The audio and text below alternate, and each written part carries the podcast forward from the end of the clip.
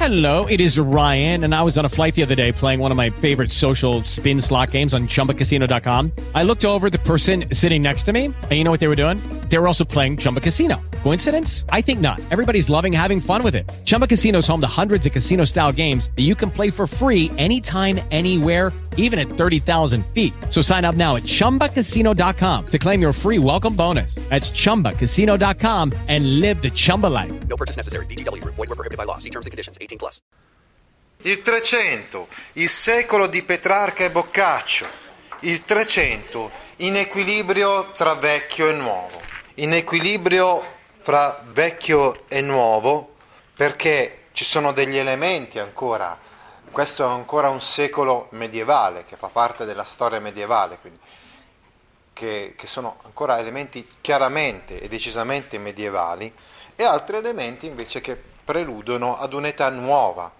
E in questi stessi autori che noi studieremo, quindi Petrarca e Boccaccio, vedremo degli elementi che sono ancora decisamente elementi medievali. Penso ad esempio al saggio di Vittorio Branca e Boccaccio medievale. Oppure pensate al cristianesimo, all'umanesimo cristiano appunto di, di, di Francesco Petrarca. Ma ci sono anche alcuni elementi che sono un po' una premessa di quello che vedremo sboccerà nel 400, quindi l'umanesimo. No?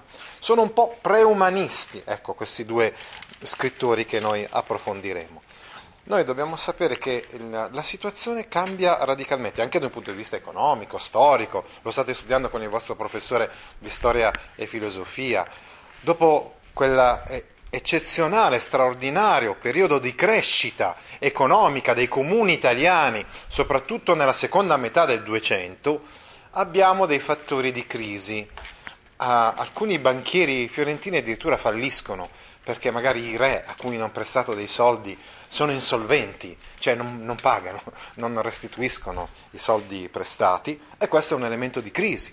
Oppure il freddo che si era verificato in alcuni inverni aveva causato delle carestie e da qui poi anche eh, si creò il, il terreno favorevole per la diffusione di alcune epidemie. E ci viene in mente in modo particolare la peste nera del 1348. Epidemie, carestie, peste, eccetera, determinarono un periodo di crisi, che è quello che state eh, studiando. Durante questo periodo ci furono delle rivolte sanguinose. La più famosa è il tumulto dei Ciompi. Ciompi in toscano significava appunto lavoratori del, nel settore del tessile, che si ribellano appunto nel 1378.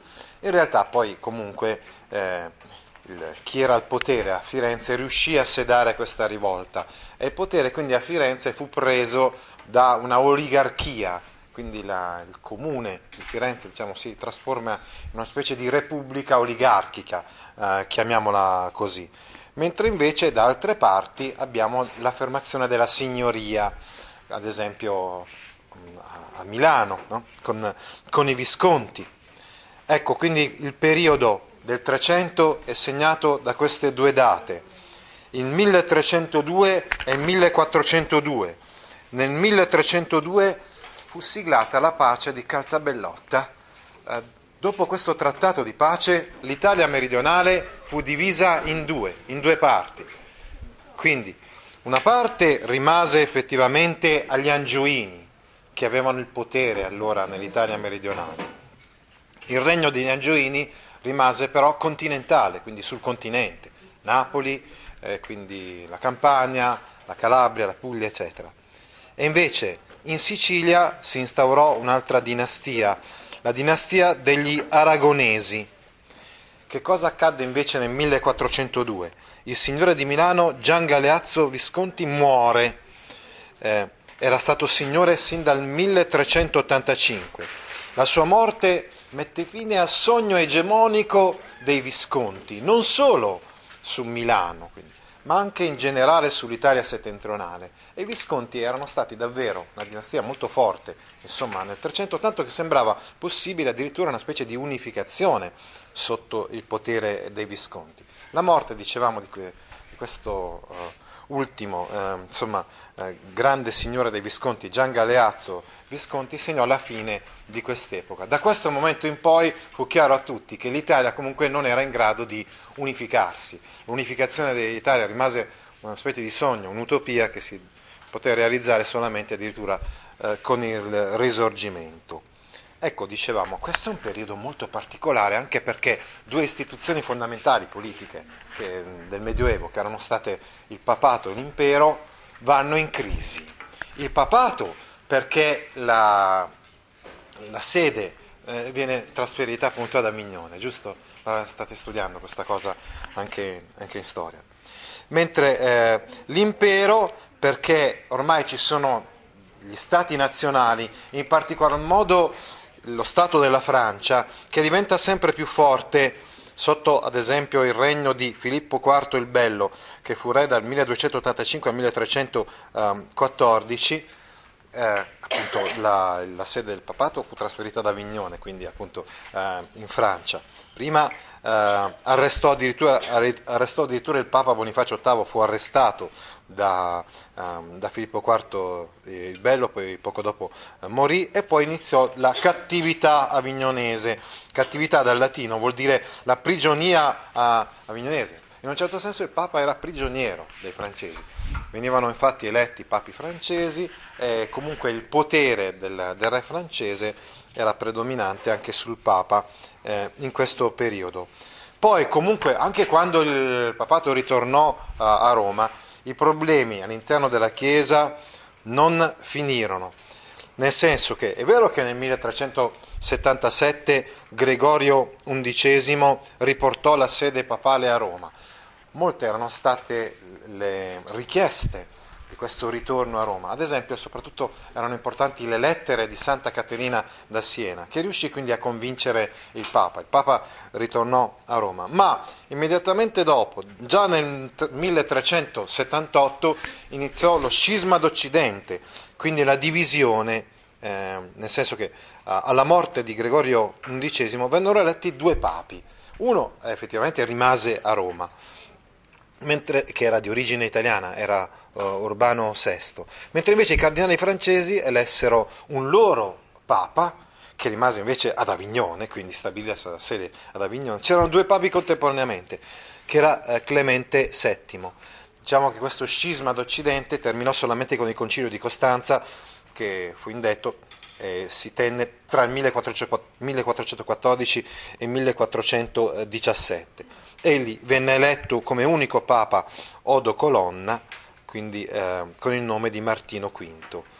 Ecco, dicevamo che comunque anche l'impero in questo periodo perde eh, sicuramente eh, potere. Ad esempio, Enrico VII, quello chiamato da Dante, vi ricordate, Arrigo VII, fu l'ultimo imperatore che cercò eh, di eh, imporre il potere imperiale eh, in Italia. Da quel momento in poi tutti gli altri imperatori si disinteressarono eh, totalmente eh, dell'Italia. Insomma. E così poi, ad esempio, eh, l'imperatore Carlo IV, che proveniva dalla Boemia, pose proprio questa regione, tipicamente mitteleuropea, cioè al centro eh, dell'Europa, anche al centro del suo impero, quindi ben lontana ormai eh, dall'Italia. Un'altra cosa importante che sicuramente avrete studiato è la, il contrasto fra eh, Francia e Inghilterra che porta alla guerra dei cent'anni, eh, una guerra che iniziò nel 1337 e terminò nel 1453, quindi anche più di cent'anni dopo. La crisi della scolastica e la riflessione politica. Il punto di riferimento di Dante era stata la filosofia scolastica, cioè la filosofia di San Tommaso. Ebbene, in questo periodo uh, sorgono nuovi, nuovi filoni eh, di pensiero eh, e quindi sicuramente questo, uh, anche questo contribuì a un cambiamento radicale della situazione. La scolastica entrò in crisi. Nel 1274 morì San Tommaso d'Aquino, che era stato sicuramente l'esponente più importante eh, di questa filosofia, di questa interpretazione cristiana del pensiero di Aristotele. E così lui aveva unito la fede e la ragione. Sant'Anselmo e San Tommaso d'Aquino volevano dimostrare la razionalità, la ragionevolezza della fede, che non c'era contraddizione tra fede e ragione, e lo vediamo anche in Dante, che abbraccia questa, questa filosofia, questo modo di pensare.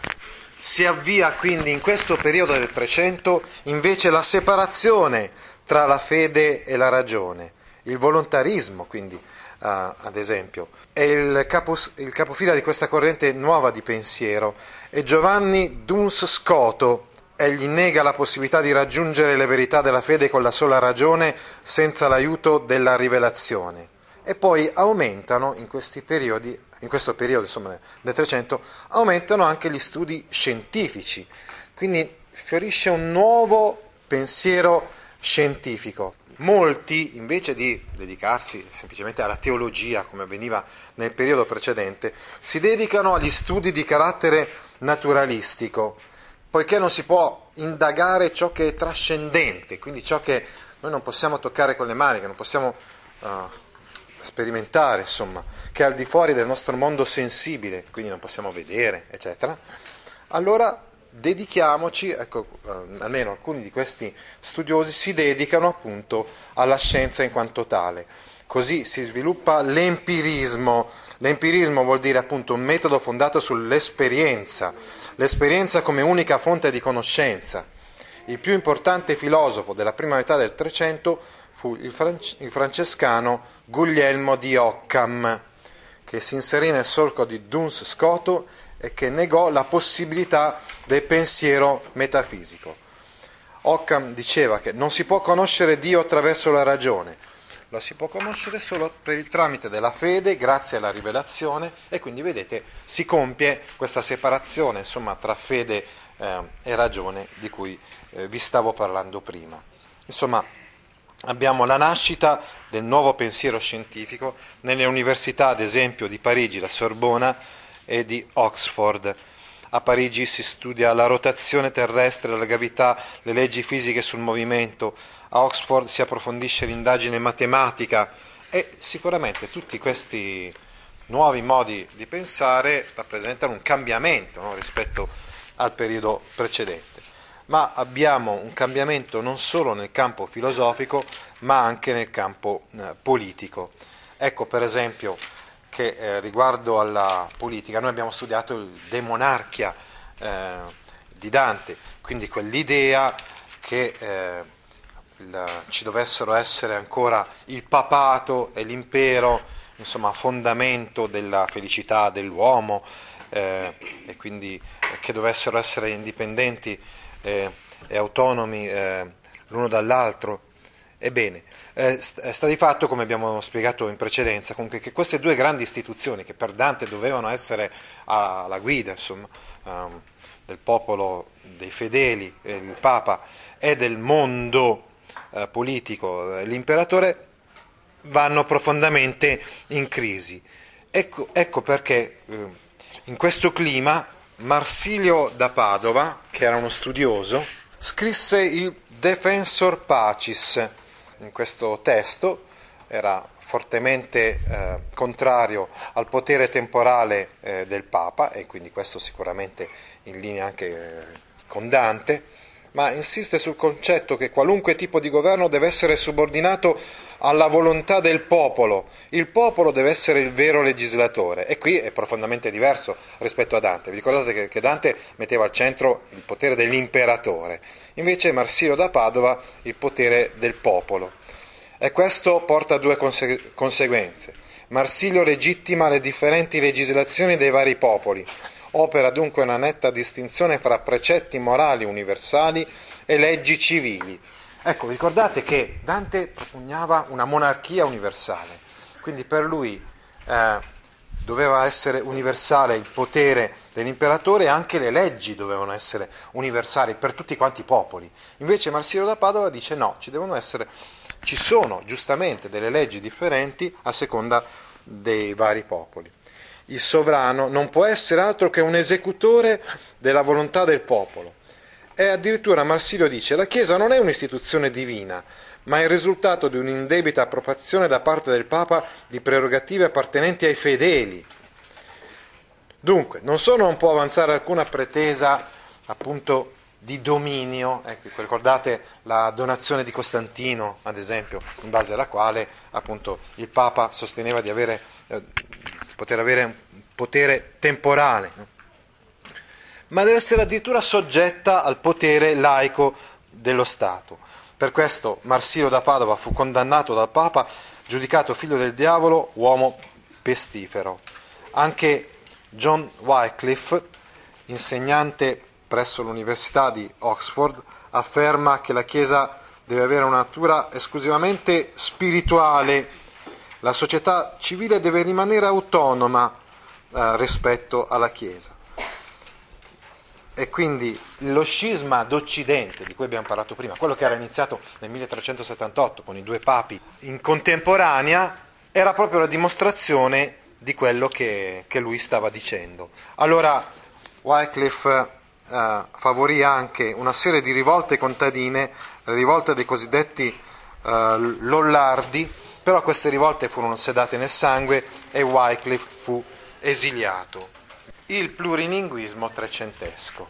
Studiando Dante abbiamo visto come Dante proponeva di utilizzare il volgare in letteratura anche per i testi eh, poetici, eccetera. E in generale possiamo dire che il 200 aveva visto un'affermazione del volgare rispetto al latino. Ebbene, con il 300 le cose cambiano, nel senso che con il 300 sicuramente continua a esserci a livello letterario la prevalenza del volgare eh, toscano, ma abbiamo una rivalutazione del latino. Il latino mantiene il ruolo di lingua della comunicazione alta e sovraregionale. È vero, il volgare comincia a essere utilizzato anche per i documenti, per gli statuti, nelle scuole, eccetera. Però poi ci sono alcuni scrittori come appunto Francesco Petrarca, in generale poi gli umanisti in seguito, che cercheranno di uh, riprendere e rivalutare eh, il latino. Ecco, stavamo dic- dicendo il rapporto uh, tra latino uh, e volgare. Il latino è la lingua sovra- sovraregionale per eccellenza, quello che si presta alla comunicazione in una situazione di plurilinguismo, c'è bisogno di, una, uh, di un codice comune e questo codice comune era costituito appunto dal latino. Tuttavia il volgare comincia a essere utilizzato anche nell'uso notarile, quindi nei documenti pubblici e privati. Alcuni comuni scrivono ehm, il, in volgare i loro statuti, perché anche i cittadini che non conoscono il latino, ad esempio i mercanti, eh, possono appunto comprendere le regole eh, comunali. Il volgare si affaccia pure nelle scuole, usato nei gradi inferiori dell'istruzione. Nel 200 i volgarizzamenti avevano un, svolto un ruolo fondamentale nella formazione della nostra lingua letteraria. Ricordiamo ad esempio Brunetto Latini che aveva tradotto in volgare tre orazioni di Cicerone aveva tradotto in volgare anche il suo stesso libro Tresor che aveva scritto in francese e l'aveva poi tradotto in volgare col nome di Tesoretto. Questo fecondo rapporto tra latino e l'italiano, all'inizio soprattutto il fiorentino, continuò, si intensificò nel Trecento, per giungere a esiti altissimi nella prosa di Giovanni Boccaccio. E quindi con Giovanni Boccaccio avremo anche un modello di prosa italiana. Comunque dobbiamo sapere che in Italia continuano a utilizzarsi, oltre al latino e al volgare, anche le lingue di provenienza francese dette gallo-romanze, perché sono lingue romanze, quindi lingue neolatine, provenienti appunto dalla regione francese, ecco perché gallo-romanze. Il francese d'Oil, ma anche addirittura il provenzale, che non era stato dimenticato uh, del tutto. In particolar modo, il, la lingua d'Oil è la lingua dei poemi cavallereschi e questi poemi cavallereschi continuano ad essere molto diffusi. In, ad esempio, i signori delle corti settentrionali, i visconti, i Gonzaga e gli Este, conservano questi poemi cavallereschi, li diffondono e questi poemi cavallereschi, dicevamo, erano stati scritti in lingua d'Oil. Poi piano piano si diffonde una specie di letteratura, possiamo chiamarla così, franco-italiana o franco-veneta, una specie quindi di volgarizzamento in, uh, in italiano, quindi ad esempio in veneto, dicevamo, di molti di questi uh, poemi cavallereschi. Uh, e poi abbiamo anche la diffusione a livello popolare dei cantari nelle, nelle piazze, ma in particolar modo, dicevamo, nelle corti eh, settentrionali era molto conosciuto e anche molto usato il francese, no? quindi francese d'Oil. Inoltre dobbiamo ricordare che gli angioini avevano un regno, quindi i francesi erano stanziati nell'Italia meridionale, solo che nell'Italia settentrionale il francese era adottato perché c'era una consonanza ideale, perché c'era una vicinanza, insomma, maggiore no? Eh, rispetto alla Francia. Mentre invece nell'Italia meridionale il francese viene adottato solamente perché ci sono dei signori francesi, quindi a livello burocratico, insomma, ma non penetra, non raggiunge il popolo. Solamente le classi elevate in Italia meridionale conoscono il francese, mentre invece nel nord, anche perché ci sono punti di contatto fra i dialetti parlati nel nord e il francese, perché appartengono allo stesso ceppo linguistico, c'era una maggiore diciamo, consonanza. Continua, dicevamo, a essere conosciuto il provenzale, abbastanza diffuso, perché è ancora apprezzata la lirica dei trovatori. E infatti in questo periodo ancora, tra la fine del XIII e il XIV secolo, nelle regioni del nord vengono trasmessi i canzonieri, che sono delle specie di antologie di poesie di, di trovatori. E quindi ancora si continuano a leggere eh, queste poesie in quella lingua che insomma di fatto sta un po' morendo no? per via della, dell'egemonia del, del francese. L'arrivo degli aragonesi in Sicilia e in Sardegna favorisce poi la diffusione del catalano, gli aragonesi erano dei signori di provenienza spagnola, in particolar modo della Catalogna. Non confondiamo infatti il catalano, la Catalogna, con uh, invece la, Castiglia, insomma, quindi la zona più centrale della, uh, della Spagna. Quindi ve, viene conosciuta, come vedete, quindi sono parecchie le lingue romanze, quindi neolatine, che si diffondono nella, nell'Italia uh, del tempo co- come appunto addirittura anche il catalano in Sicilia e in Sardegna. Rimane comunque il, il volgare più usato sicuramente il toscano. Abbiamo con la diffusione della commedia di Dante, in particolar modo, una toscanizzazione della lingua uh, della lirica. Uh, sicuramente questo è dovuto quindi alla fortuna della Divina Commedia e alla rapida diffusione dei modelli poetici toscani, tosco-emiliani, stilnovisti, comico-realisti, nel senso un po' tutta la poesia del 200 cui noi abbiamo accennato, eh, si diffonde e viene conosciuta ancora nel 300 e quindi de- si determina questa prevalenza, questa egemonia del toscano. Poi ancora altri fattori di diffusione del volgare toscano, la fortuna dei cantari. I cantari sono queste storie di cavalieri, eh, che vengono, dicevamo, declamate nelle piazze, si diffondono quindi oralmente, non vengono messe eh, per iscritto. Eh, e poi i volgarizzamenti dal latino al toscano, quindi il fatto che, come abbiamo detto prima, Brunetto Latini o anche altri avessero tradotto dei testi latini classici in lingua toscana favorì la diffusione del toscano e anche motivi di ordine pratico. Infatti, i rappresentanti del comune con maggiori responsabilità di comando venivano spesso chiamati da di fuori perché dovevano gestire una situazione interna e non bisognava, volevo dire, conveniva non chiamare uno del, de, dei personaggi delle famiglie magari in lotta all'interno eh, della, della città. Così podestà, capitani del popolo, notai e giuristi provenivano spesso dalla Toscana e poi, come abbiamo visto con Dante, spesso c'erano gli esuli, quindi persone che per motivi politici erano stati cacciati dalle città toscane, ma che poi giravano per le altre regioni, come lo stesso Dante, abbiamo visto che, ricordate, era andato a Verona, a Ravenna, eccetera. E quindi anche questo, come vedremo adesso lo stesso Petrarca e la sua famiglia si sposta dalla Toscana addirittura in Francia, ad Avignone, eccetera. E questo favorì la diffusione del toscano verso l'umanesimo. Abbiamo detto che questo del 300 è anche un periodo in cui si recuperano per la prima volta i classici e, quindi c'è un nuovo rapporto con i classici. Prima i classici venivano interpretati, filtrati e selezionati da parte dei pensatori, degli studiosi e degli scrittori cristiani medievali. Adesso invece vengono letti così come sono, valorizzati così come sono.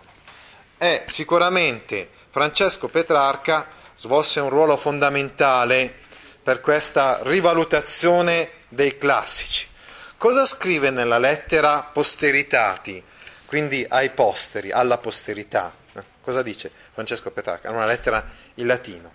Dichiara il proprio amore nei confronti della classicità e dice, io veramente avrei preferito non vivere in questo XIV secolo, che è un secolo, abbiamo visto, di crisi, eh, è un secolo in cui c'erano tanti problemi anche politici, avrei preferito vivere ai tempi dei, dei romani.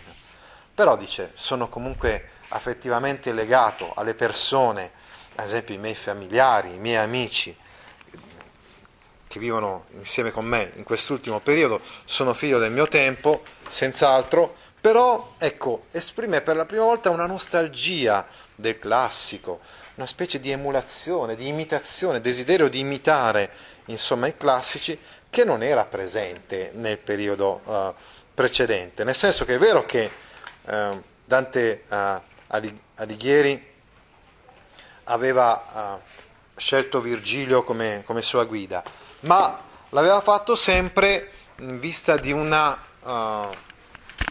prospettiva cristiana diversa. Insomma.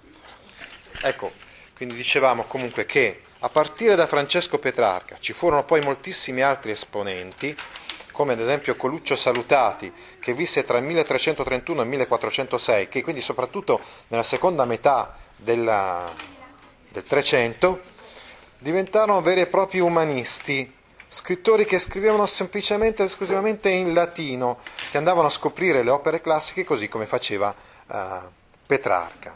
Altri esempi di, un, di umanisti o di preumanisti sono Lovato Lovati, che scoprì nella biblioteca del monastero di Pomposa presso Ravenna le tragedie eh, di Seneca e la quarta decade della Burbe Condita di, di, Tito Livio. Insomma, ci furono delle scoperte di manoscritti, poi lo vedremo soprattutto con Petrarca, quindi le, le lettere di Cicerone eh, in modo particolare, che mh, diedero vita agli studi di filologia, quindi di recupero dei testi classici e di edizione critica, insomma, di quella che era la, il testo originale dei classici.